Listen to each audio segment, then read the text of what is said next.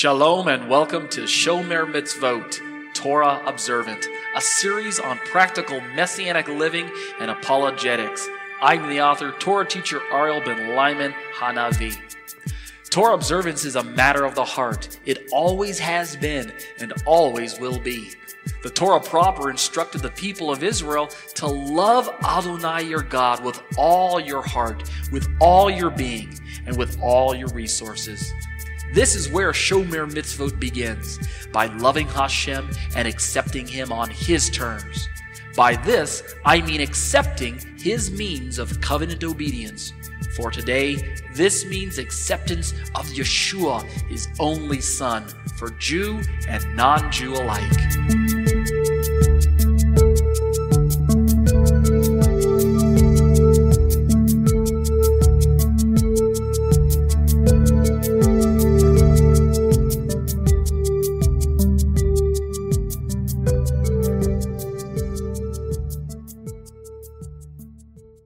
Shalom, shalom. You're listening to Live Internet Studies. This is episode number 138. My name is Ariel ben Lyman Hanavi. Let's open with a word of prayer. Avinu, Malkeinu, our Father, our King. Lord, we are blessed that we have, we have uh, finally arrived at this season that you have carried us along to. The season of Pentecost, Shavuot, the celebration of the festival of weeks, of the recognition of the outpoured Spirit, the Holy Spirit, the Ruach HaKodesh. Also, according to the rabbinic reckoning, the celebration of the giving of the words at Mount Sinai, the Aseret HaDevarim, Matan Torah, the gift of Torah. And so, thank you, Lord, that we can now put the two bookends together. We started this journey at Passover, and then we began to count the Omer and connect the dots between Passover and Pentecost. And now we're finally at the season of Shavuot, of Pentecost.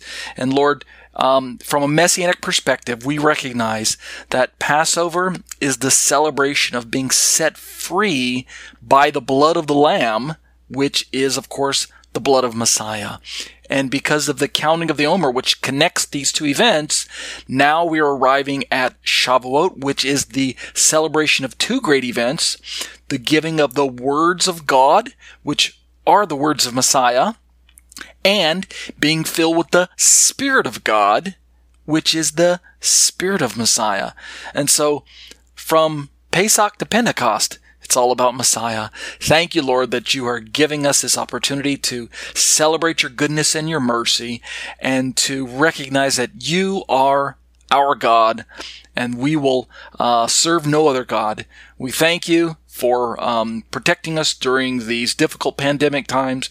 We thank you for continuing to provide for us, uh, especially those of us who are on hard times because of uh, furloughs and unemployment and things like that continue to um, give us a heart to reach out to those who uh, uh, don't understand the gospel, don't yet know Yeshua, they have not encountered uh, God on a personal level. Give us holy boldness and divine opportunities to share our witness with them. Be with us tonight as we embark on another study of your words, and we'll be careful to give you the praise and glory. B'Shem Yeshua. Amen. Thank you everyone for joining me week after week. My name is Ariel Ben Lyman Hanavi, and I'm a, um, I'll just go through my announcement real quick. I'm a Torah teacher at the congregation, The Harvest, Kehilat Tumah in Thornton, Colorado. You can see on my screen right now, I've got the Harvest website pulled up. Why is it so big? There we go. That's the size I'm looking for. Um, you can find us online at graftedin.com, www.graftedin.com. You can join us in person and online, uh, depending on what your preference is these days, if you're trying to stay safe. Uh, but if you do join us online, um, check out Mark's recent sermons. Uh, look on my screen right now. You've got uh, a link to Pentecost, freedom to live holy and happy lives. Mark's going through this uh, sermon series that he's engaged in on Saturday mornings, and um, uh, we're uploading, of course, them to YouTube. So if you can't join us in person, well then stay safe and uh, follow us online. I've also got my own Torah teaching website at www.tatesaytorah.com. Join me at, on my own home Torah teaching website. You can see on the screen right now all of those links, available information. Um, I uh, invite you to just uh, engage in the topics there, uh, find out what, what uh, suits your interest, and jump right in. Most of the information is written, but these days much of it is being turned into audio commentary, like MP3 files, YouTube's, uh, our audio commentaries, uh, iTunes podcasts, and of course YouTube videos. So just just jump right in. Speaking of YouTube videos and my uh, announcements here, head on over to my YouTube channel when you have a chance as well. You can find me online at youtube.com forward slash C for the word channel forward slash Tatesay Torah Ministries. And um, I'm delighted and blessed to be able to bring this ministry to you and make it available to you. Um, I'm quite busy uh, with the YouTube videos.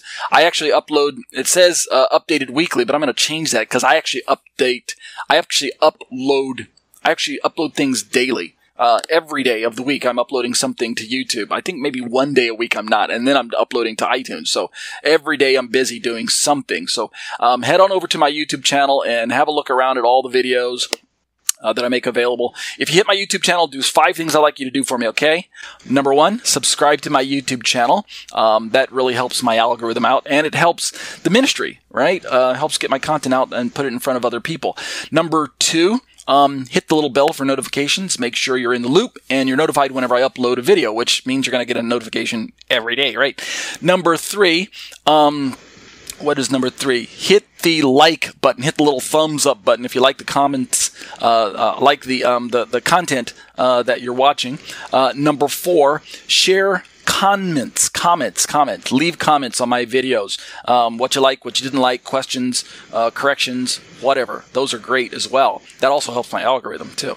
And I'll try and get responses out to you. I can't always get them out as fast as I'd like to since I'm just one guy here uh, responding to, you know, 500 plus videos out there. So, and then um, lastly, um, hit the little share button uh, and share it with your friends and family member, your your social media uh, circle, and things like that. Share my content, and that would really be super d duper.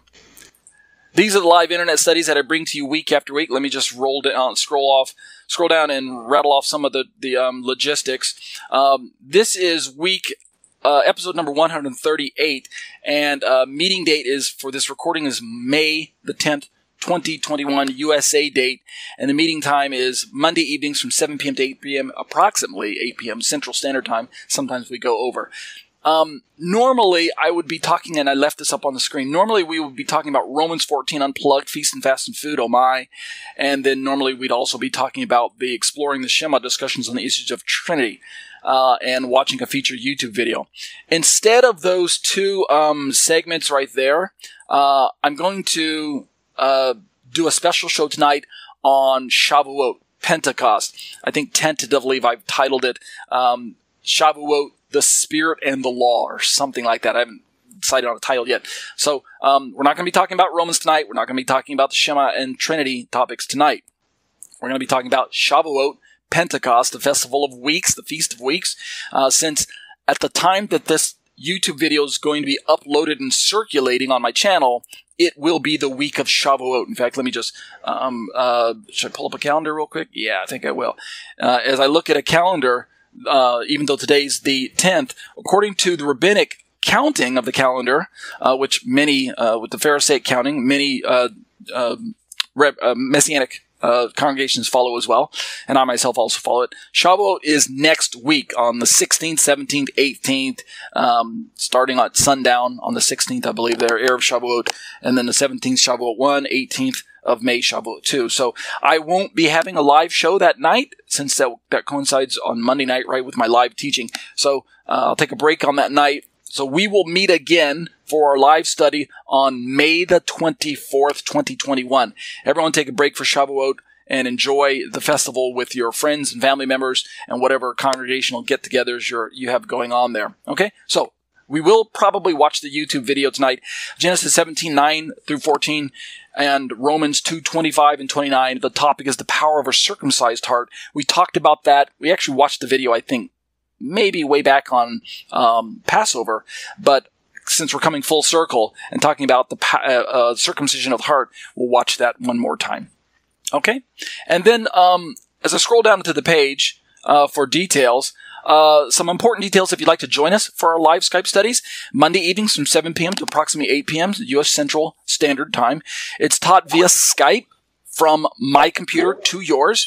So you'll need to get access to Skype somehow. If you've got a desktop or laptop computer, you'll automatically be able to connect. I've decided to change how you can get access to Skype on my website, and just make it absolutely dirt easy. You can see this big blue Skype logo on my screen right now. Skype group link is needed to join the study. Click blue Skype logo for link. Normally I didn't have that. I'm going to go out on a limb and hope that robot computers don't just click this link somehow. Um, but this is the Skype link, so no need to email me and say, Ariel, can you send me the Skype link? Just go to my website at tatesador.com and the link is right there. You can't miss it. It's big. It's blue. In fact, let me click on it and show you what happens. A separate tab opens up on your browser or your desktop or your laptop computer, and it's telling me, hey, this site is trying to open Skype. And if I say yes, um, you can join as a guest, you can sign in and create an account, but it'll launch Skype in your own um, browser right there, and that's the easiest way you can just join Skype. You don't even really need to have Skype installed on your computer. You don't even have to have an account. You can join as a guest, and so that's an easy way to join me week after week. So no need to go to my website or no need to send me an email. However, if you are on my website at tatesator.com, I would ask that you continue to pray for me during this COVID situation as I'm still unemployed and looking for work out here in South Korea, which is extremely difficult due to so many um, uh, uh, so many factors related to visa status and work status and things like that. But if you go to my website at tatesator.com and drop down to the very bottom in that black footer section, down where you see some Hebrew writing, click on the little yellow donate button if you are being moved by God to help support my ministry and keep me afloat during this difficult time. I'm very grateful for the gifts and the donations that have been um, coming in um, since this difficult time in my life uh, while I'm still looking for work. I know this isn't really the way that I can be fully supported, but uh, every little bit counts. God multiplies the loaves and the fishes, and so it doesn't really matter how much you give. Um, I'm blessed to, to, receive that. So that's how you can do it right there uh, securely. And as I always like to say, be blessed as you seek to be a blessing to others. All right, it is about 12 minutes as I look at my clock, 12 minutes or so uh, since we started the recording and started this uh, study. Since we're going to be talking about uh, Pentecost, and the show is, like I said, it's tentatively titled Shavuot Pentecost, the giving of the the Spirit and the Word, or something like that. I haven't decided on what my title is, but by the time this recording goes out over YouTube, I'll probably have something decided on. I have a commentary that I wrote on the book of Galatians, and in chapter 3, Paul hits both of these topics very nicely the Holy Spirit and the law of Moses and the relationship that we as believers have. He doesn't go into great detail, but there's enough information that I was able to, to latch onto that and write a commentary and share my comments. And this is one of the most popular comments that I get on my uh, YouTube videos and by way of email and by way of comments and interaction with uh, people out there. They're always asking, uh, what is my opinion or how do we Messianics interact with the book of Galatians? Um, the giving of the law, now that Jesus has come, um, the presence of the Holy Spirit and power of the Holy Spirit in our life. Um, do we walk by the law or do we walk by the Spirit? Um, there are other passages I could have chosen. Romans chapter 8 is another one I'm thinking off the top of my head. Great Holy Spirit passage. But tonight we're going to study Galatians chapter 3. There will be no um, Romans study tonight and there will be no uh, Trinity uh, Shema study tonight. So it'll all be on uh, Galatians chapter 3. And then I won't forget to read our liturgy as we're getting closer to the end of the show. I'll find a, a stopping point and we'll um, uh, read through our liturgy, and then uh, we'll probably still watch the short little video for tonight as well. All right. Without further ado, let's just jump right into the study. Let me first read the first 10 verses of Galatians chapter 3 so you can understand the context of where I'm going to be going with this uh, study tonight.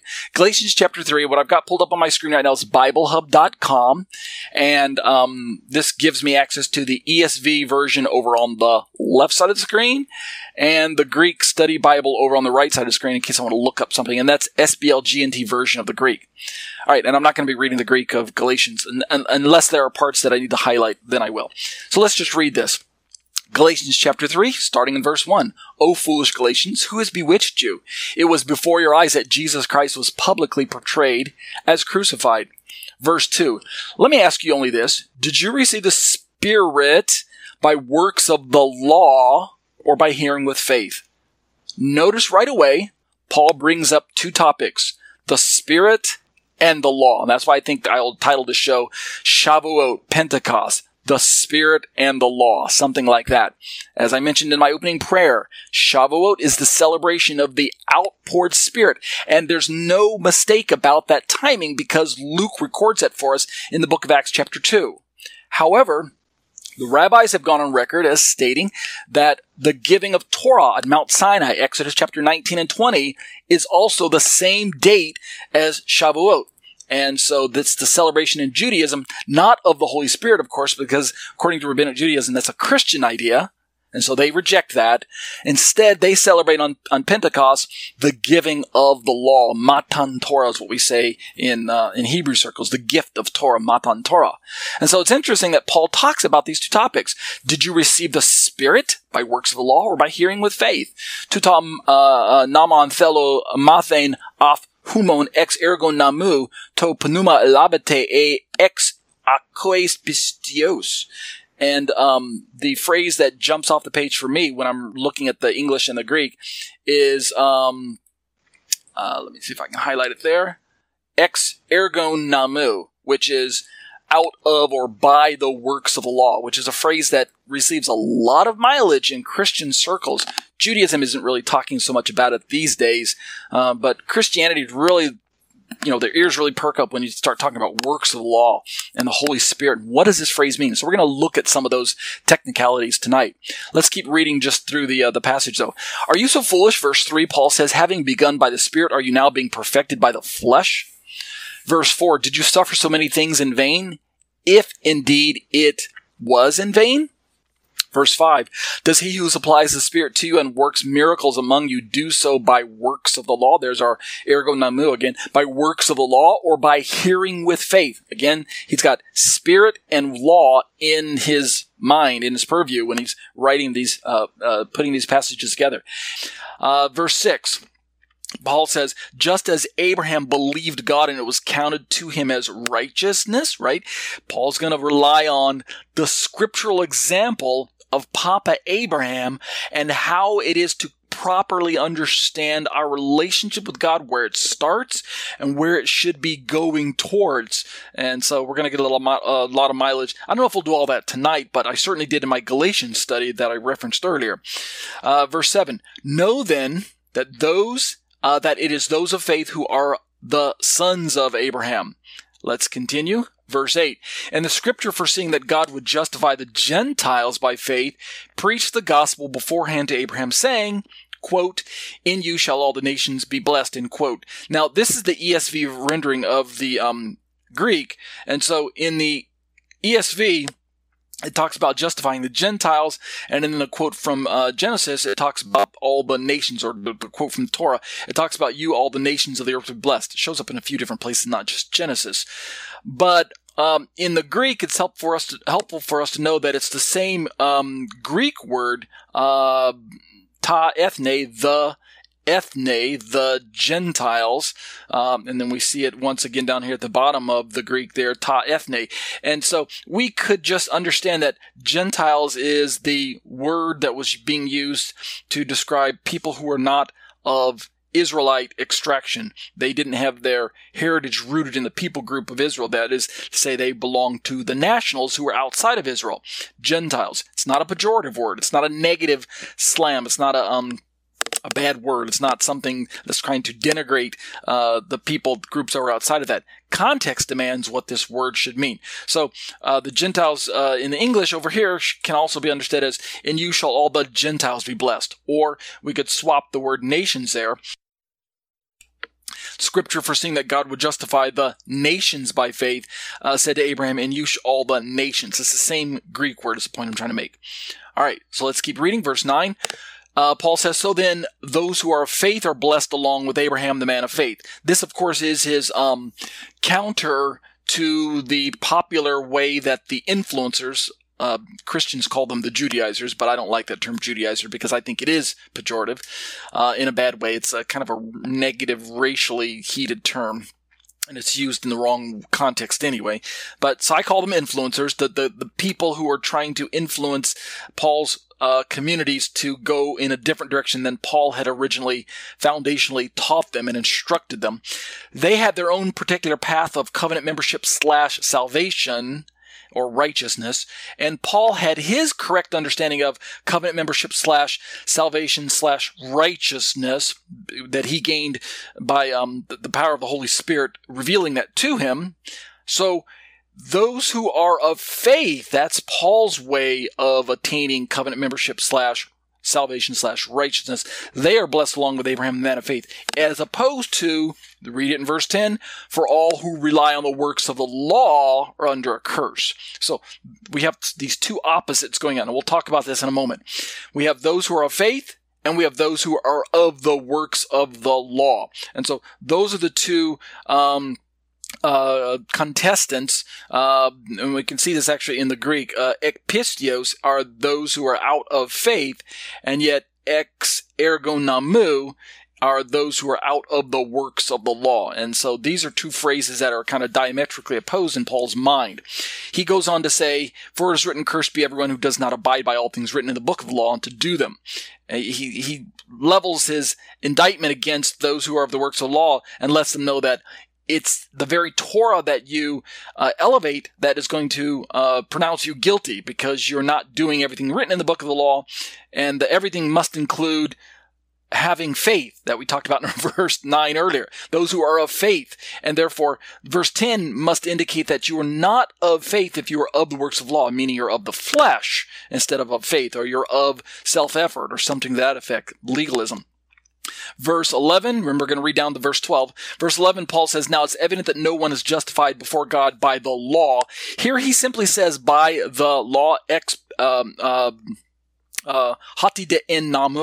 Um, it's evident by the law in the law, literally in the Greek, in namo, but uh, it's probably a gloss, a shortened uh, use of what he already said earlier, um, works of the law. So it's likely that he's really talking about the same concept.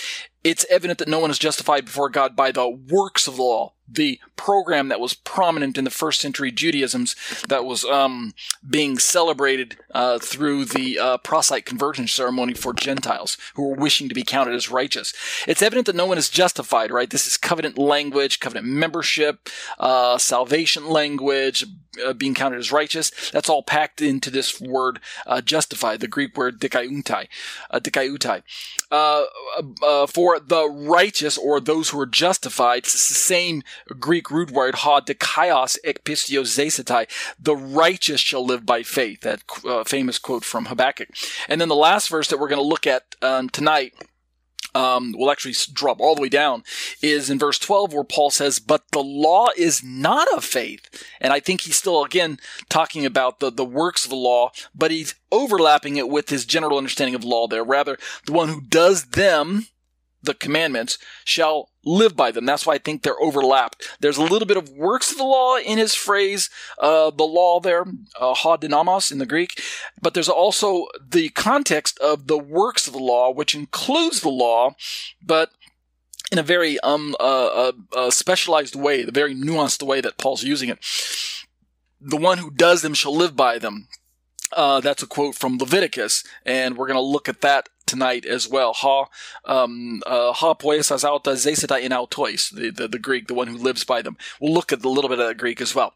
Okay, so that's what's in store for tonight. Um, after looking at the uh, the raw scriptural data for the material, remember this is a study on Shavuot, the Spirit and the Law.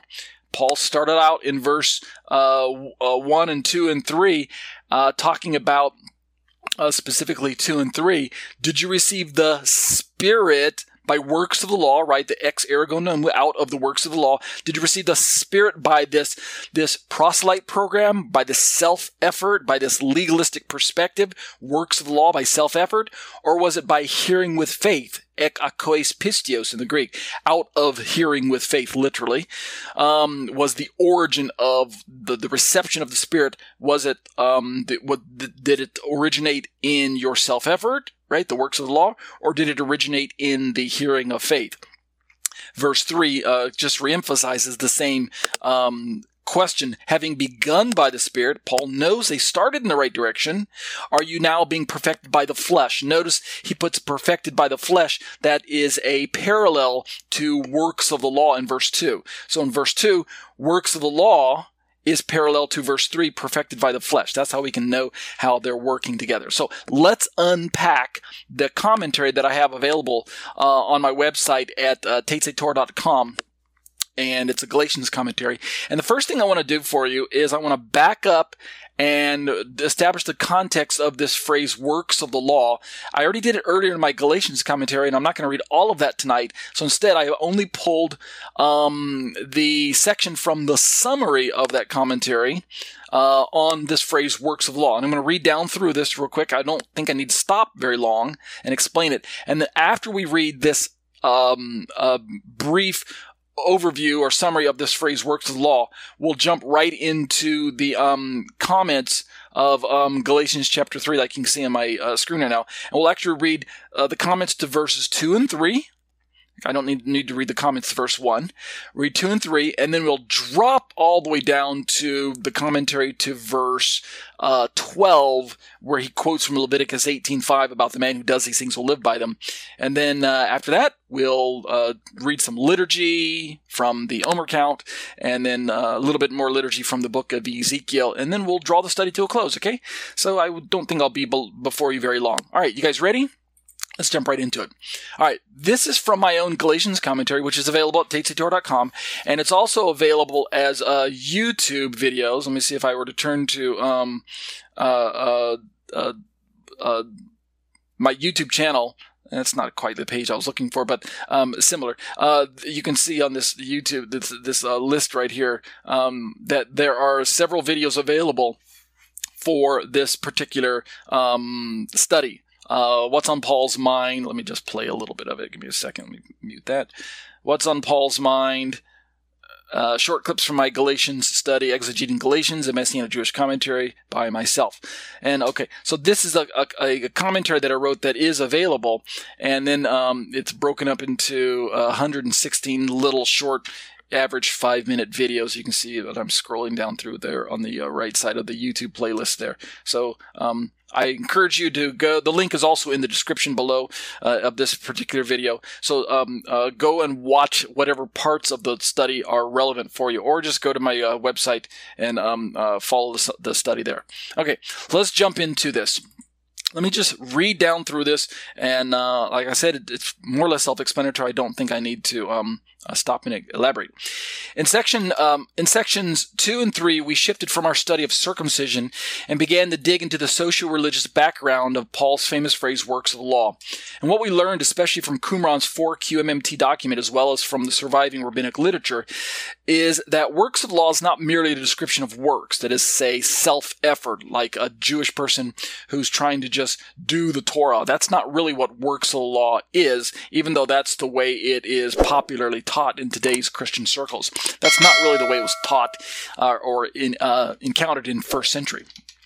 I go on to say what Shaul is really talking about when he employs the Greek phrase ergo nomou, translated as deeds slash works of the law, is in actuality a technical phrase that the Judaisms of Shaul's, Shaul's day employed to speak of the social, religious, and ethnic boundary markers that separated Jews from Gentiles and which undergirded covenant membership in group sectarianism. So right away, it's not simply a mere it's not merely a simple doing of the Torah.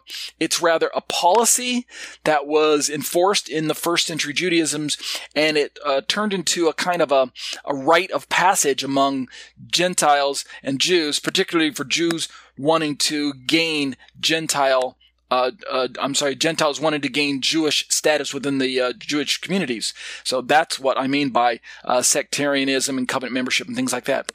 I go on to say, indeed, the prevailing view of the sages of the first century, uh, as far as we can tell from the surviving uh, oral writings, the the teachings that turned into the Mishnah and the Talmud. So we had they were circulating in the first century as oral statements, oral teachings that were memorized and passed on from sage to student, to sage to student, etc., etc.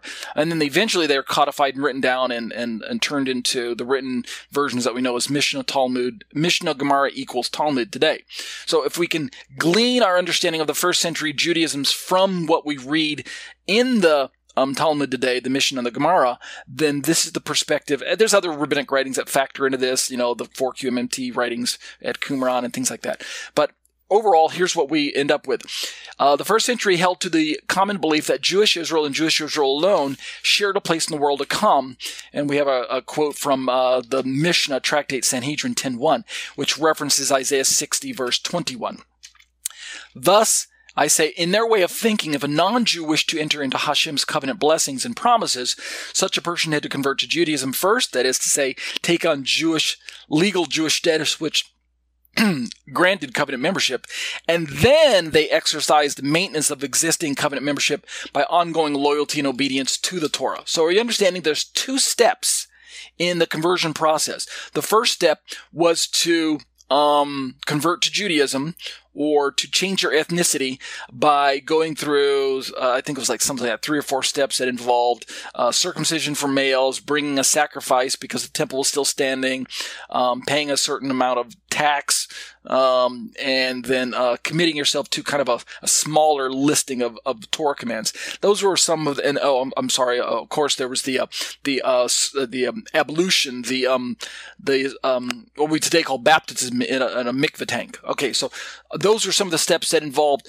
your conversion from Gentile to Jewish status. And then after you made your conversion and publicly declared yourself to be a Jewish uh, person, you were then uh, obligating yourself to take on uh, the rest of Torah obligation uh, for the rest of your life as a maintenance uh, exercise. In other words, you could you were brought into this membership, this group club by your conversion, but then you had to maintain your membership position by steering clear of idolatry, by um, uh, keeping the commandments of God, by by being a, a, a you know good upstanding Jewish uh, citizen in Israel, things like that. So so bring it was this kind of two step process of getting in and staying in uh, that was, uh, and I think that terminology is borrowed from either. Uh, um, uh, E.P. Sanders or James D.G. Dunn. I think it's Sanders, the getting in, staying in concept in the first century. You got into Israel by your ethnic change from Gentile to Jew, and you stayed in, in Israel,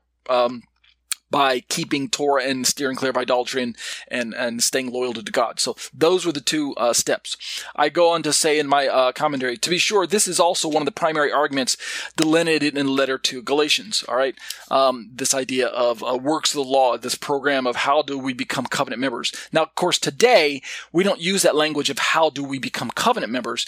We simply, in Christian circles, we we we parse it as how do we become saved because in the first century, the word saved was um, a buzzword for covenant membership or becoming righteous or being counted as righteous before God. So it's, it's an overlapping concept. Saved in Christian circles uh, in the first century would have been equated with covenant membership or be counted as righteous from a Jewish perspective. They didn't really wield the word saved there, uh, like in a personal salvation sense so as much as Christians do today. They, they, they really practice more of a, what we would recognize as a corporate salvation, a, a group salvation, a salvation for all Israel. That's the way they kind of viewed it. And as long as you belonged to the people group of Israel, then you were in. You didn't have to worry about personal salvation. You just simply had to worry about group membership and identification within the larger group, uh, covenant membership within the larger group known as Covenant Israel. And as long as you were in the group, then you were saved. I'm using air quotes with my fingers for those of you who can't see me right now. All right. So, um, this was the program that Paul had to wrestle with. was this the right way to understand God's covenants? Was this the right way to be counted as righteous, i.e., saved? Where does Jesus fit into the whole picture if one can gain their covenant membership by being born Jewish or converting, and if one can maintain their covenant membership by simply keeping the commandments? Where does Yeshua's sacrifice fit into all that, and why is it even needed? Aha, this is why Paul spotted a problem after he became a Messianic Jew. For Shaul, I say in my commentary, no such man-made conversion policy existed in Scripture. Uh, egregious to Paul was the idea that if Gentiles couldn't be counted as righteous in Israel, uh, uh, before they converted, then what Paul understood that this means that the Abrahamic covenant that God made to Papa Abraham did not include Gentiles. It was a Jewish only promise. It was a Jewish only program. Membership was exclusive to Jews. Torah keeping was exclusive to Jews. Access to God and His Holy Spirit and righteousness, i.e., everything that entails salvation, was exclusive to Jews. And so Paul thought, this can't be right. If it's, if it's Jewish only, then where do the Gentiles fit in? He knew that the Gentiles were being brought into the program by the Spirit of God. There was evidence, right? We just talked about in Romans, in Galatians chapter 3. He knew that the Spirit was being poured out. He knew about Acts chapter 2 and uh, the Shavuot experience. And so he knew the Gentiles were being saved, right? Acts, Acts chapter 9, Acts chapter 10. Um, you know, Peter and Cornelius, the Holy Spirit fell on Gentiles as Gentiles. So God was definitely working among the Gentiles as Gentiles, not as converts, not as proselytes, not even as God-fearers, but simply as former pagans. They were just Gentiles who were being brought, being called by the Holy Spirit into the family of God, into the family of Abraham, into um, the community of Israel. So if Paul understood his Tanakh correctly, then he began to realize that this whole works of the law, this whole um, ethnocentric, Jewish exclusivistic, nationalistic, um, uh, particularistic uh, perspective on um, covenant membership was wrong. It was it was it was skewed. It had good intentions, but it arrived at the wrong conclusions because it excluded the Gentiles. That was the big problem for Paul and the um, existing theology of some of the Judaisms of his day was the exclusion of the Gentiles, the, the pushing them off to the side. So let's read about this real quick. I say in my con- commentary, by contrast, Shaul taught most assuredly that Gentiles were grafted into the remnant of Israel, i.e., the body of Messiah, the church, the ecclesia, the remnant of Israel, the same way that Abraham was counted as righteous by God in Bereshit, Genesis chapter 15. How was that? Faith in the promised word of the Lord, viz., Yeshua. Remember, remember, we read it in Galatians chapter 3. Paul uses Abraham as his model of faith. Galatians 3 6. Just as Abraham believed God and it was counted to him as righteousness. What verse is Paul quoting from in Galatians 3 6? He's quoting from Genesis 15 6 and and uh, and speaking of Abraham and he believed in the Lord and it was counted to him as righteousness so that's why Paul um, goes back to Abraham all over again and key to understanding Abraham's salvation experience in Genesis 15 was the chronological reality that Abraham was counted as righteous, viz., saved. He became saved prior to his experience of being physically circumcised. That's not going to show up until Genesis 17, two chapters later in, in the narrative of Genesis. Are you understand this, the, the significance of the theology of this for Paul? Abraham became saved while he was still a Gentile. That's the point in Paul's mind. So he realized that salvation was open to Gentiles, i.e., non physical circumcised people groups, and Abraham was the proof. So let's keep reading. Thus, the original Greek phrase translated as works of law has a Hebrew counterpart, in Maaseh HaTorah. Right? Ergo nomou is the uh, Hebrew, and Maaseh HaTorah, I'm sorry, Ergo Nomou is the Greek, and Maaseh HaTorah is the Hebrew. What meaneth Maaseh HaTorah? The Dead Sea Scrolls use this phrase as well, and particularly in those manuscripts, we have now come to know that it refers to some of the precepts of the Torah as adjudicated by each sectarian halakha and implemented by the various communities wielding the most influence over any given group, i.e., Essenes versus Pharisees, etc. So each group had their own um, kind of group policy that governed their group, right? We call that halakha uh, or uh, group policy. and um, bylaws and things like that. And if you wanted to get gain membership into that particular group, then you had to go through their membership initiation rite, which was referred to as works of the law, and that included getting into the group, and as well as staying and maintaining your right standing in the group, right? Keeping yourself as a right standing member. So works of law worked on both sides of that equation, getting in and staying in. Um, and that's what uh, we're looking at tonight. I go on to say in my commentary, right here, to be sure, sorry about that. Uh, to be sure, the common social perspective of uh, first century religious Israel taught that Gentile inclusion into covenant Israel only by way of conversion, read most often as circumcision, viz. Jewish identity in Galatians 5.2, was naturally at odds with the true gospel of Gentile inclusion into the community of Israel by faith in Yeshua plus nothing. So we're talking about um, works of the law and ethnocentric Jewish exclusivism the whole covenantal nomism idea that I talk about in my Galatians commentary so uh, prominently. Covenantal nomism is the idea of getting in and staying in, and how does a person um, gain a right standing before God? In the covenantal nomism perspective, then um, the word covenant there of covenantal nomism refers to the covenant that God extends to Israel. Nomism in the covenantal nomism phrase refers to law keeping or maintenance of Torah. So covenantal nomism is the idea of the expression of the uh, why are we keeping the Torah? For the express purpose of maintaining covenant membership. And it's done because we're loyal to the Torah, not because we are, uh, and because we're loyal to God, not because we're trying to get into the covenant. Uh, let me say it a different way. In the Judaisms of the first century, in their mind, they gained their covenant membership at birth. They were b- born into covenant membership because a Jewish man and a Jewish woman gave birth to a Jewish child. So that child was born into covenant membership uh, covenant status was conferred to him at birth, right? He was just simply born a covenant member. And therefore, as he grew, he then began to realize his responsibility to maintain his covenant membership and his responsibility to the covenant and the, and the community by keeping Torah, steering clear of idolatry, being faithful to God, bringing the, the sacrifices when he sinned, um, you know, following through with all of the, um, the, the, positives and the negatives and things like that. So that's, that's the general idea of covenantal nomism and works of the law.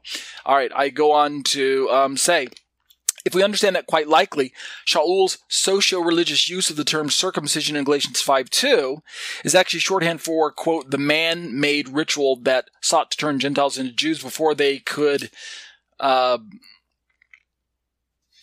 uh, before they could be counted as covenant members, then the letter begins to make more sense Hebraically and contextually. So are you understanding now?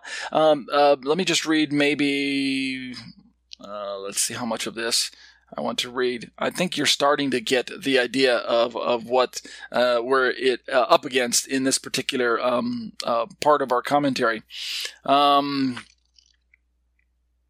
yeah. So maybe just maybe one or two more uh, uh, phrases here that I want to uh, read uh, just uh, sentences. Works of the law, as I say in my commentary, is a religious slogan in Paul's day. appears to have focused primarily on the way Torah and Jewish identity serve to distinctively separate and elevate Jewish nationalism above all other social expressions of what was deemed righteous in God's eyes.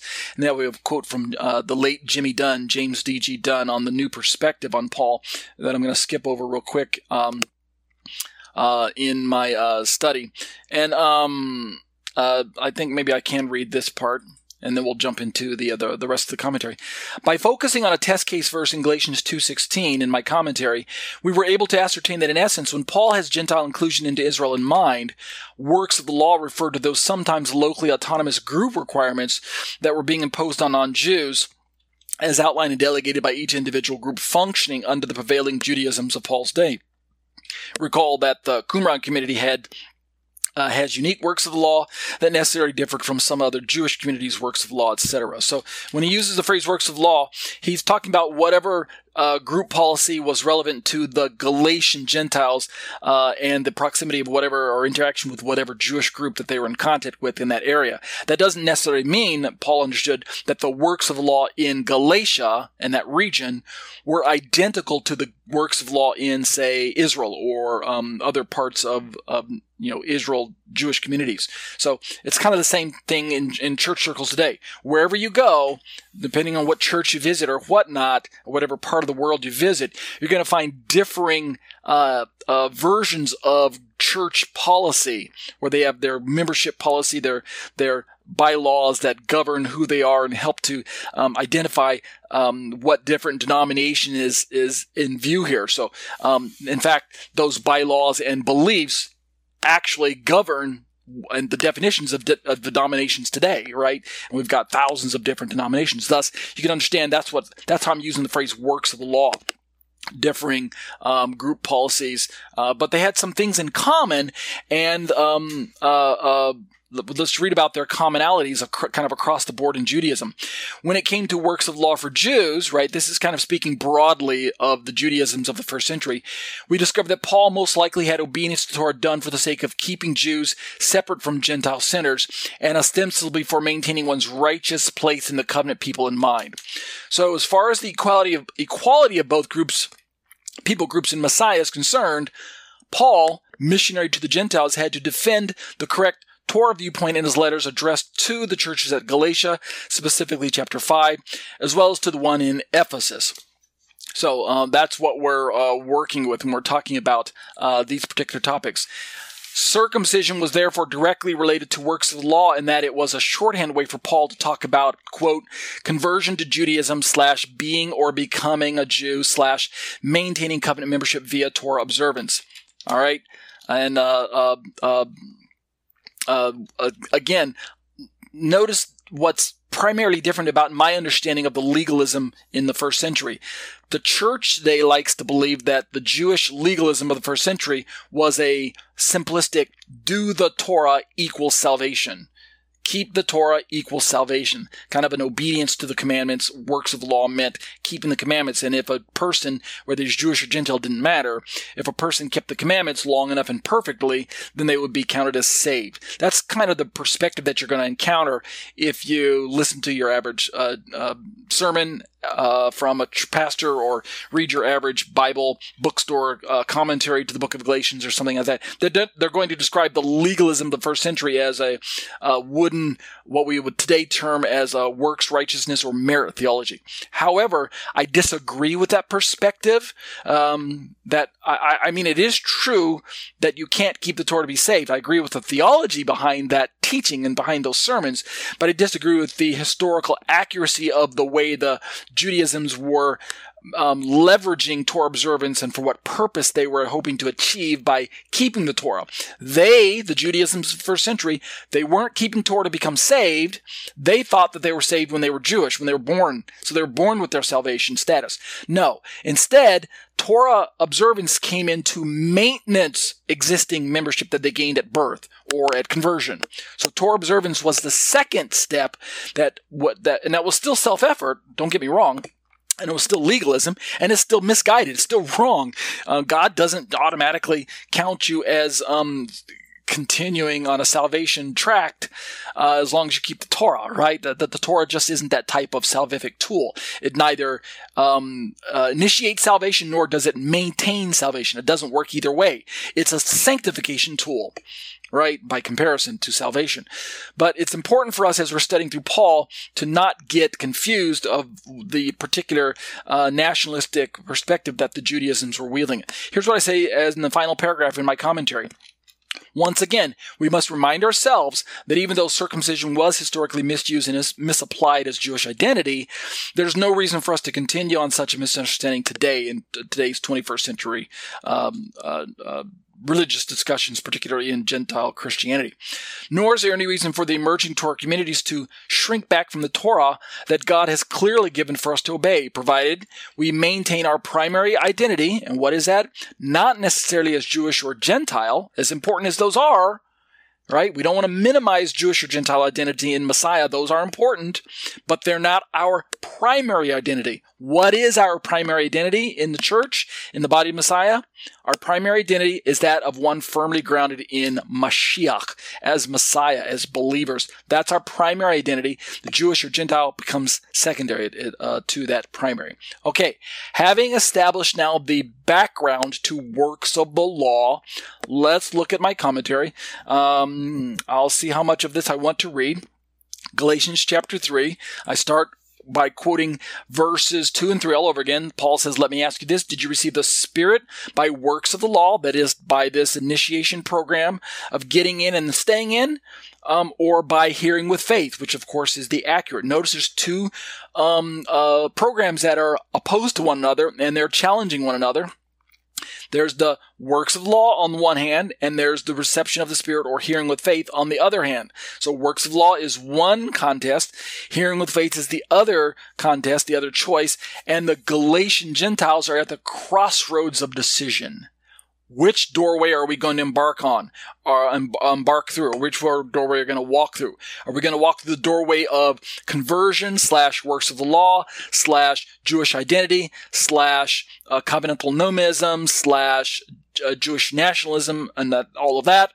Uh, i.e um, uh, um, what today christians would call legalism or um, merit theology or something to that effect works works righteousness so that's door number one. Or are we Gentile Galatians uh, going to go through door number two that Paul's explaining to us, which is hearing with faith, which of course is the doorway known as Messiah. All right, so that's the contest. Um, I go on to talk about how that this is a very theologically heated uh, part of Paul's uh, book. I don't want to read through all that right now. Um, let's read some of this though. Again, Shaul returns to his irony with a rhetorical question about the origins of the giving of the Ruach HaKodesh, the Holy Spirit, among the uh, Galatian believers. Since this study is entitled Shavuot, the Spirit and the uh, uh, Shavuot, the Spirit and the Law. Shavuot, Spirit and the Law. I think it's something like that. Um, then uh, it's for that reason that we're having this discussion about the Holy Spirit because Pentecost, that season is upon us. And Pentecost is the recognition by the, according to rabbinic Judaism, of the celebration of the giving of the Torah. So notice the overlapping things. In Jewish circles, they're celebrating the giving of the Torah, and in Christian circles, at least it should be, they're celebrating the giving of the Spirit. So notice the two overlapping primary themes, the Spirit and the law. Shaul surely knows firsthand from whence the Spirit flows from God to an individual, so it's, it's a rhetorical question. However, in this portion of his letter, he's attempting to shock the readers back into some semblance of biblical reality. Having begun with the truth of Yeshua's atoning death, how could they possibly be considering going back on such a revelation? To the apostles, such a notion was ludicrously untenable, right? Uh, he knows where they started from. Why are they wavering?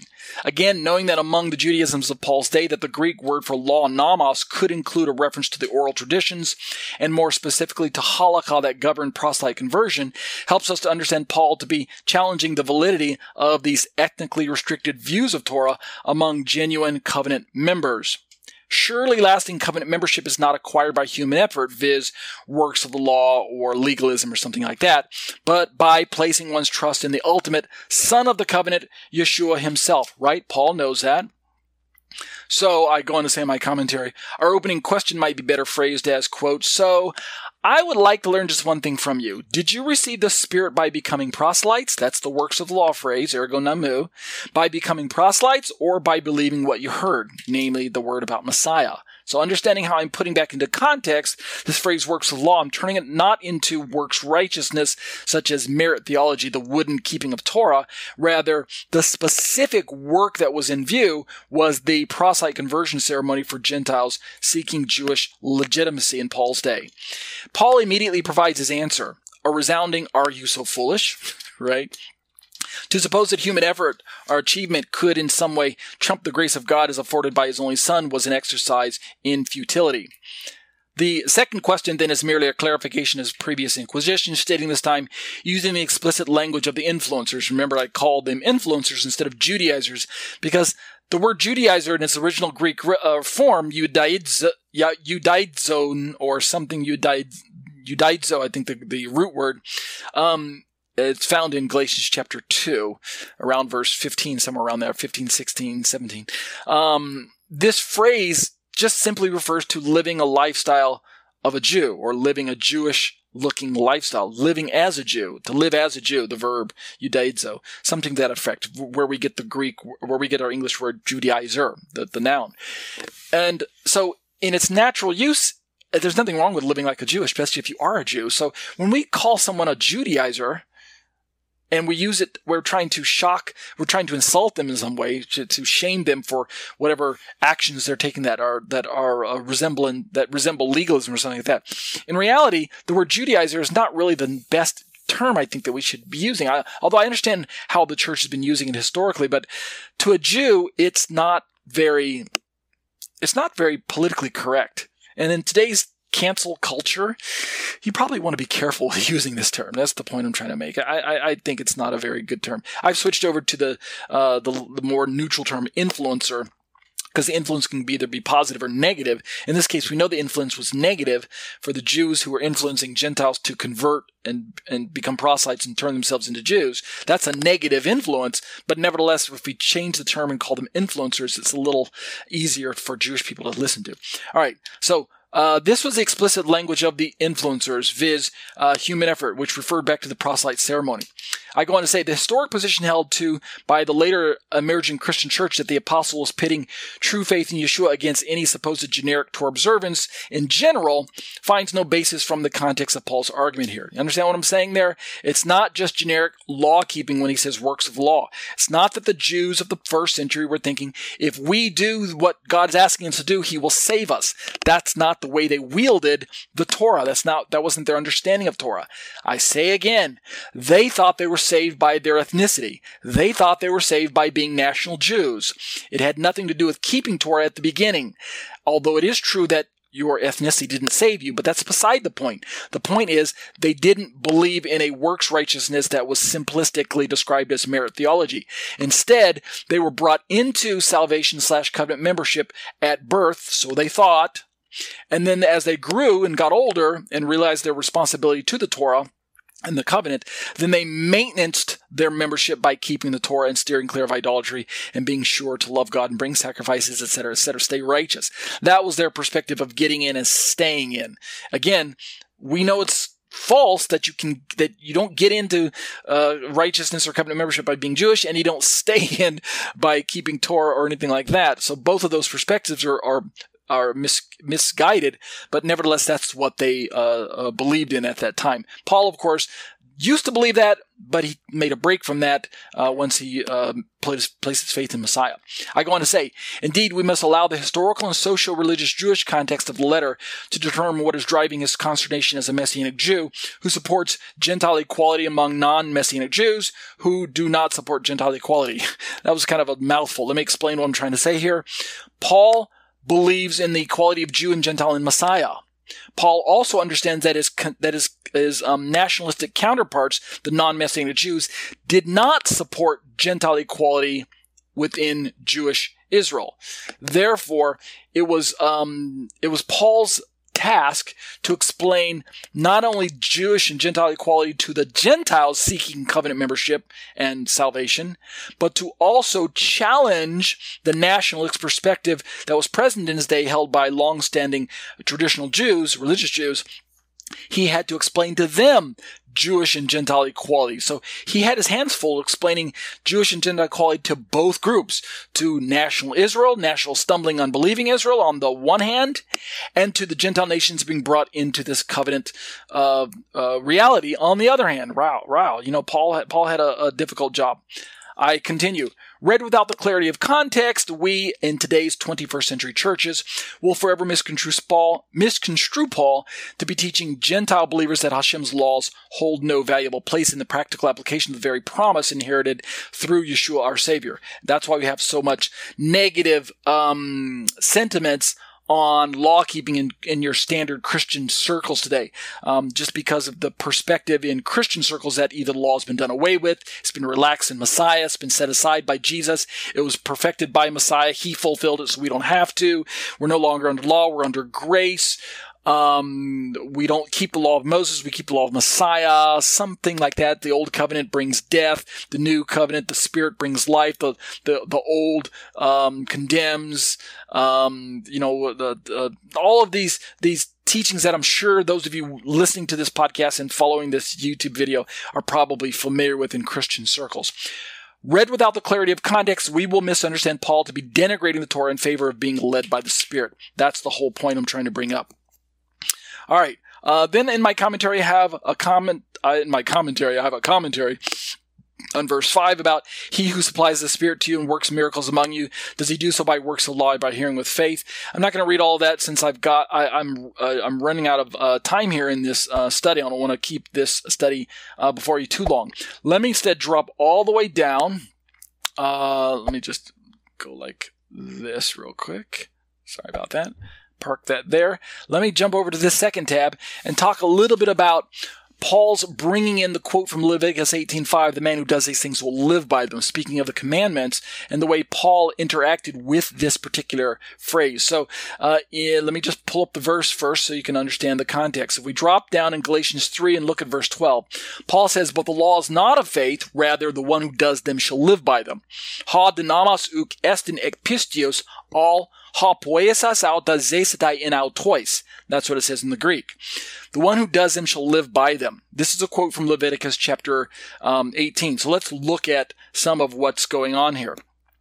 In my commentary, I talk about how the context of Leviticus uh, 18 is a promise in the life of the land of Israel. And does it speak of life in the land or does it speak of life in the age to come? When it talks about the man who does these things shall live by them. Is he talking about eternal life when it says live? Or is he talking about Moses? Is he talking about temporal life here in the land? Or is there kind of a little bit of both going on? With these data get us started, let us attempt to uncover Moshe's intended meaning of Leviticus 18.5 and its relevance for Galatians 3.12 by allowing Paul to explain it for us. So Paul looked at this passage and it was important enough for him to quote it in the book of Galatians so that it he could explain what its meaning was for the uh, the Galatian Gentiles, and of course, um, uh, this would bear relevance to the nationalistic Jews that uh, with the, were within the same kind of outside larger community. Shaul's, Shaul's going to eventually go on to use Leviticus 18.5 again at Romans 10.5 in a similar discussion about covenant membership. The meaning of 18, Leviticus 18.5 is formed by the context of the passage as a whole and obviously warrants careful study, but first let's have some fun with the Hebrew and the Greek manuscripts. All right, I'm just going to play around for just a few minutes, look at the English and some of the Hebrew and some of the Greek, so just bear with me. Leviticus 18.5, starting in verse 1. The Lord spoke to Moses, saying, Verse 2 Speak to the people of Israel and say to them, I am the Lord your God. Verse 3 You shall not do as they do in the land of Egypt, where you lived, and you shall not do as they do in the land of Canaan, to which I am bringing you. You shall not walk in their statutes. Verse 4 You shall follow my rules and keep my statutes and walk in them. I am the Lord your God. And then here's the verse that Paul, uh, that uh, yes, Paul quotes from verse five. You shall therefore keep my statutes and my rules. If a person does them, he shall live by them. I am the Lord. That's Leviticus 18, 1 through 5 ESV with the emphasis, like, you know, where you see the, the underlining words and things like that is my own.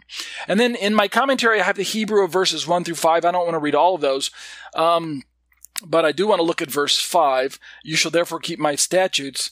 Uh, let's see, that's verse 1, verse 2, verse 3, verse 4. Uh, I am the Lord your God, Elohim. Uh, I think verse 5 is, yeah, we go, there we go, right there. Um, Ushmartem et hukotai ve'et mishpatai asher ya'aseh otam ha'adam v'chai behem ani Adonai. This is um, the Hebrew of uh, verse 5 that I just read there. Now, here's what I have to say in my commentary. Um, interestingly enough, in the LXX, the Septuagint, the Greek of the verb does them, which is poiesos in the Greek, in the phrase, the person does them, Leviticus 18.5, it's actually an aorist active participle verb, which is often used to denote a general ongoing past. Thus, most translations rightly show having participle done past. So the person having done them shall live by them. As if it's, there's this reward for you having done something. So you do something, that's the first part, and then God steps in and rewards you for your effort. That's the way it seems like the, the LXX Greek reads. However, in the original Hebrew, the same verb, ya'aseh, is an imperfect, i.e. a future tense. It's something that hasn't been done yet, right? So you're wondering, well, why did the Greek translators change it from the future? Those who will do these things will live by them, those who shall do them, as if it's something that hasn't been done yet. The reward is waiting for you to do it, versus the Greek rendering switches the verb tense over into a perfect tense as if it's already been done, right? Um, those having done those things will uh, attain life to them. You know, is is there any significance? Uh, also, I say my commentary just to get slightly technical for a split second. Likewise, since we reference the LXX in the Hebrew, let's also take a quick peek at the Greek manuscripts of our Galatians verse. In the Greek text of the Byzantine majority and the Greek Orthodox Church text, as well as in the two Textus Receptus manuscripts, we have Scriveners and Stephanus of Galatians 3.12. In the Greek, it reads, Ha denamos uk estin ekpistios all hopoesas alta anthropos zesetai in autois. A wooden word for word reading of the matching Greek from these four manuscripts would list something like this. So this is what my, this is my own, um, kind of wooden rendering from the Greek that I just read. The moreover law is not out of faith, rather the having done these things, notice the verb tense, having done. Having done these things, person will live by them. By comparison, the Nestle and um, I think it's Nestle and Westcott and Horton manuscripts leave out anthropos, the man or the person, the human, etc. And they show, here's what they render in the Greek, ha dynamas uk estin ekpistios all hopoiesas alta zesetai in autois. So they leave out the word man or person or human, the anthropo, anthropos in the Greek. And the Tischendorf manuscript differs from all of these in that it alone has the conjunction alla, otherwise, but rather, etc., instead of al, right? Notice it's just missing a, an, an, an alpha at the very end there. Nevertheless, the meaning is essentially identical with all the others. So, um, here's what I have to say in my um, uh, commentary. The research into the Hebrew and the Greek may, in fact, be theologically pointless, right? It's just uh, an exercise in technicalities that some of you will get some mileage out of, but most of you probably won't. I don't believe it, th- it significantly changes the meaning of the verse, whether the verb tense describing Torah obedience is in the past or it's in the future right from the Hebrew over to the Greek or something like that. However, the central message of the verse is significant enough for Shaul to have it form the support behind his theology of the first law is not a faith clause, right? The law is not a faith. Life in this verse speaks of living safely in the land of promise, namely Israel. That's the context of the, the quote from Leviticus that grabs Paul's attention. But germane to his point is the fact that it's not the doing or having done the commandments that results in covenant membership. Rather, the existing covenant member will, in fact, govern his life according with, in accordance with God's laws. So, to Paul, the sequence of events spelled out in Leviticus undermines the theology of the influencers, which Paul rejects with his counterstatement, the law is not based on faith. So, uh, you understanding what I'm saying here? When you read through Leviticus, Paul doesn't read it as a verse that's talking about attaining life eternal or even maintaining um, your life uh, your your eternal life that you attained at birth or something like the influencers might be talking about. For Paul, it's very basic. The Torah is the um, blueprint for living that God establishes among Israel because they are his covenant people. And so it describes the lifestyle not of someone wishing to attain covenant membership, like the influencers were uh, talking about in part of their Works of the Law program, the two step program, proselyte conversion and then keeping the Torah. That's not the aspect of Torah keeping that Paul is trying to emphasize. For Paul, when he read back through Leviticus chapter 18, he simply understood that life in the land of Israel is going to be governed by law keeping. And the um, entryway into the land of Israel is for existing covenant members who were brought into the covenant membership when God cut a covenant with them and took them as, as his own when he made promises to their forefathers and extended this covenant membership to Abraham's offspring. What I'm trying to say is that Torah observance for Paul was not something that brought you into covenant membership. It was simply the lifestyle of an existing covenant member. It was the right way to live because you were a covenant member. Thus, it is incumbent upon existing covenant members in order to simply uh, bring them into a um, sanctification process before the eyes of God. It doesn't bring you into salvation or covenant membership and it doesn't maintenance your covenant membership under human effort. It is simply the existing, it's the proper way to live as a covenant member in the life, uh, in the eyes of God, uh, led by the Spirit, etc., etc. So I go in my commentary through some um, um, uh, word uh, playing on the words uh, "law is not of faith" and things like that, uh, and I'm going to skip over all of that for tonight. Um, what I do want to read is. Um, uh, this last paragraph, and then we'll uh, turn to our liturgy. Here's what I say. For Paul, however, even though his opponent's theology included most of the right verses with most of the right players, sadly they had reached most of the wrong conclusions. In its broadest application, as understood by Paul, we're drawing our study to a close. So these are my concluding remarks. The law is not of faith, like we read about in Galatians 3.12, as quoted from Leviticus 18.5. The law is not of faith. This conveys the idea that the law is not a salvific document. It doesn't bring you into salvation experience with God, and it doesn't maintenance your salvation experience with God. The doing of the law was not designed to subsequently produce salvific faith in God, nor was it actually designed to maintenance your uh, covenant membership as a saved individual.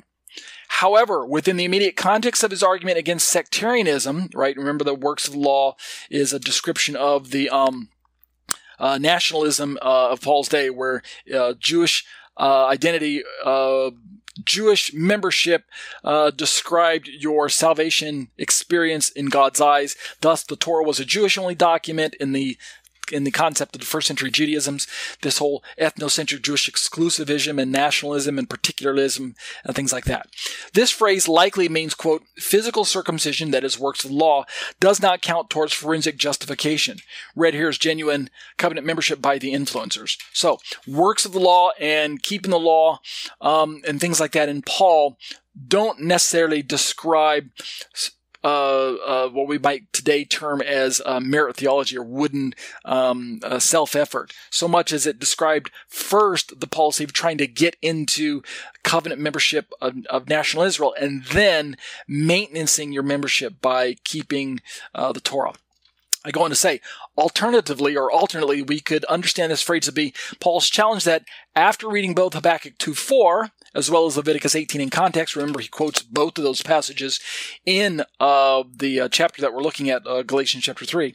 Paul expects his readers and opponents alike to come to the same conclusions as he. Both circumcised Jews and uncircumcised Gentiles, as faith centered covenant members, follow in faithfulness to Torah. Let me just pause and let that sink in. If you are a genuine covenant member, which for Paul was attained at uh, by placing your faith in Messiah, then far from the Torah being um, removed from the equation for you, Rather, the Spirit actually propels you into Torah observance. We're going to notice that in the in the liturgy that I'm going to read here in a moment from Ezekiel chapter 36. Torah observance plays an important role in the life of a covenant member. What does it do?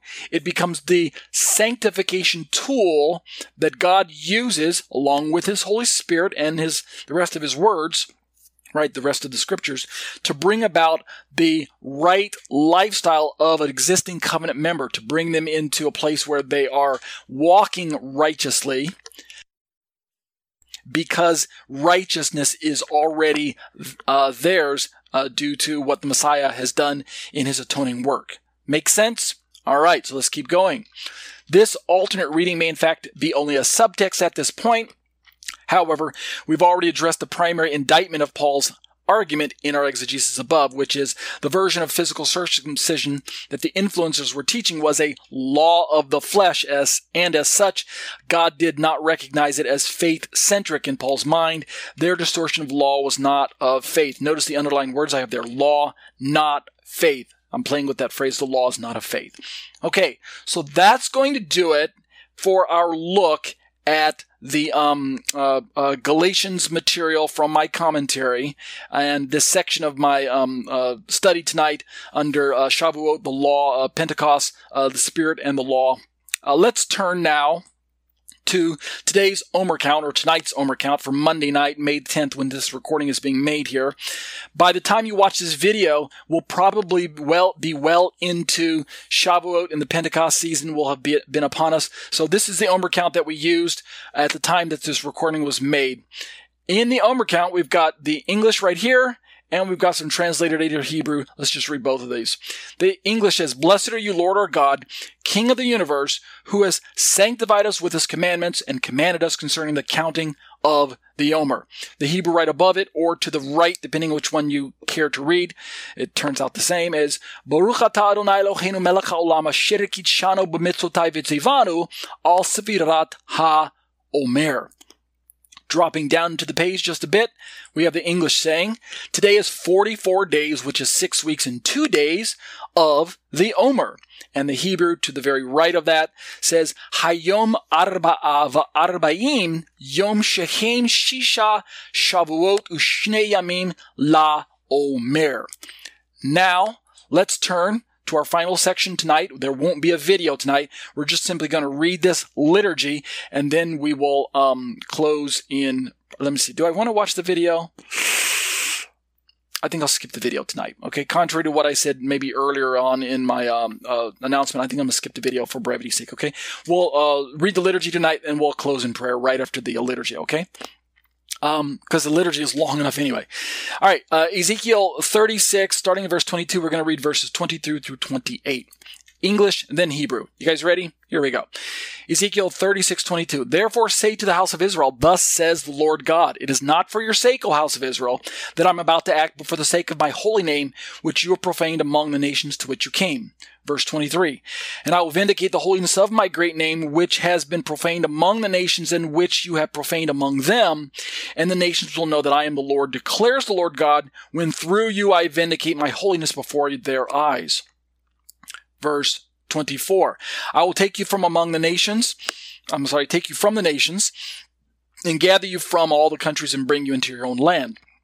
Verse 25, I will sprinkle clean water on you and you shall be clean from all your uncleannesses and from all your idols I will cleanse you. Now look at starting in verse 26 he's going to introduce this idea of this new heart and the spirit. And we're reading this to remind us of what's taking place at Shavuot. The outpouring of the spirit at Acts chapter 2 was a down payment on the Gentiles primarily and on the Jews, but primarily it brought in, it ushered in the times of the Gentiles before the eyes of the Jews. National Israel received this down payment as well. Many Jews believed in Jesus and received the spirit that day. But overall, national Israel is still in blindness. It's going to take an event like Ezekiel 36 to where we see national Israel as a whole receive the Spirit and the belief in Messiah. What does God say in verse 26? I will give you a new heart and a new spirit I will put within you, and I will remove the heart of stone from your flesh and give you a heart of flesh. Verse 27, and I will put my spirit within you. These are corporate promises. I'll put my spirit within you and cause you to walk in my statutes and be careful to obey, my rules. Notice in no uncertain terms in verse 27 of chapter 36 of Ezekiel that when God places his spirit within Israel corporately, that they turn into Torah observance, not away from it.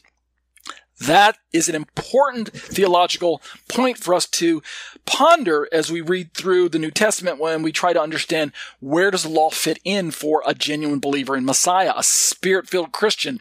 Where does the law fit in? Well, if the theology of 30 of Ezekiel 36 is any indication of the answer, then we can when we can um, uh, uh, affirm in the positive, and we can confidently state that one of the roles of the Holy Spirit within the life of a genuine Christian is to cause a believer to walk in God's statutes and be careful to obey his rules. Okay? Put plainly, spirit infilling leads you into Torah observance, not away from it. Let's keep reading. Corporately speaking, God says then in verse 28, You shall dwell in the land that I gave to your fathers, and you shall be my people, and I will be your God. Let's go back up and read the Hebrew of those same uh, passages real quick, those same few verses, and then after the uh, liturgy, we'll simply close in prayer. All right, starting at verse 22, over on the uh, right side of the page, right there, uh, the Hebrew the Hebrew reads, "Lachain emor levet Yisrael ko amar Adonai Adonai lo lema'anchem ani ose beit Yisrael ki im lashim kadshi asher chalaltim bagoyim asher batim sham. Verse 23. V'kidashti et shmi hagadol ham chulal bagoyim asher chalaltem b'tocham v'yadu hagoyim ki ani Adonai neum Adonai Adonai b'hikadshi v'chem le'enehim. Verse uh, 24. Uh, ולקחתי אתכם מן הגויים וקיבצתי אתכם מכל הארצות והבאתי אתכם אל אדמתכם. verse 25 וזרחתי עליכם מים טהורים וטהרתם מכל tumotechem umkol gilulechem atiher etchem. Verse 26. ונתתי לכם לב חדש ורוח חדשה, אתן בקרבכם והסירותי את לב האבן מבשרכם ונתתי לכם לב בשר. Verse uh, 27 now. ואת רוחי אתן בקרבכם ועשיתי את אשר בחוקי תלכו ומשפטי תשמרו ועשיתם. And the final pasuk, verse 28, the final verse. ושבתם בארץ אשר נתתי לאבותיכם והייתם לי לעם ואנוכי אחיה lachem le Elohim. And that'll do it for our liturgy for tonight, and that'll do it for our study. Let's close in prayer. Abba, I bless your name, and I thank you for Pentecost and and uh, and uh, uh, Passover, which preceded it. I thank you for the um, uh, fact that we were set free by the blood of Messiah at Passover, we counted the Omer, we connected the dots, and now we've been filled with the Spirit of Messiah at Shavuot, which is also the celebration of the receiving of the words of Messiah. Exodus 19 and Exodus chapter 20. Thank you for Lord for these wonderful truths, for bringing us to this place where we can celebrate you, we can celebrate the goodness and mercy of our Messiah Yeshua, and uh, revel in His name and, and lift up his name and honor him. We worship you, Lord. We acknowledge you, Messiah, as the one true Messiah of both Jews and Gentiles. You are the Savior of the world. Thank you for bringing um, your sacrifice to us, for causing us to be counted as righteous before your eyes, and for ushering us into a right relationship with God your Father. Bless us, Lord, during this time. Uh, go with us uh, throughout the rest of our week. Protect us from the pandemic. Keep us safe from the evil all around us. Help us to have a, um, a heart for the lost and for those who are um, so confused and stressed out and, and are, are, are uh, just feel like they're giving up because of all of the stressors in today's living, in today's life.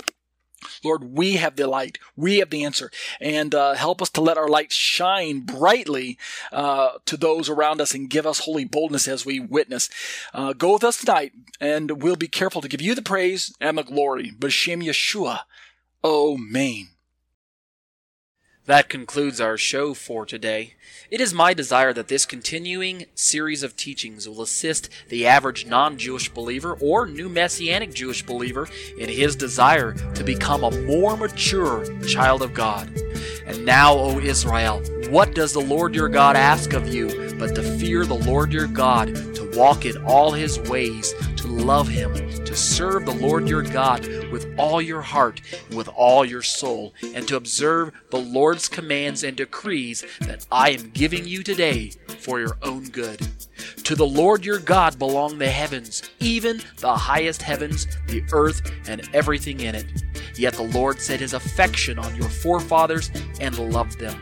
And he chose you, their descendants, above all the nations, as it is today. Circumcise your hearts, therefore, and do not be stiff necked any longer. Because the Torah is written on the hearts of all who truly name the name of Yeshua as Lord and Savior, it is meant to be followed to the best of our ability. We have no reason for fear of condemnation or the trappings of legalism.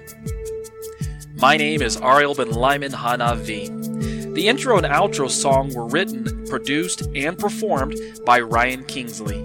For more information on contacting Ryan, you can reach me by email at yeshua613 at hotmail.com.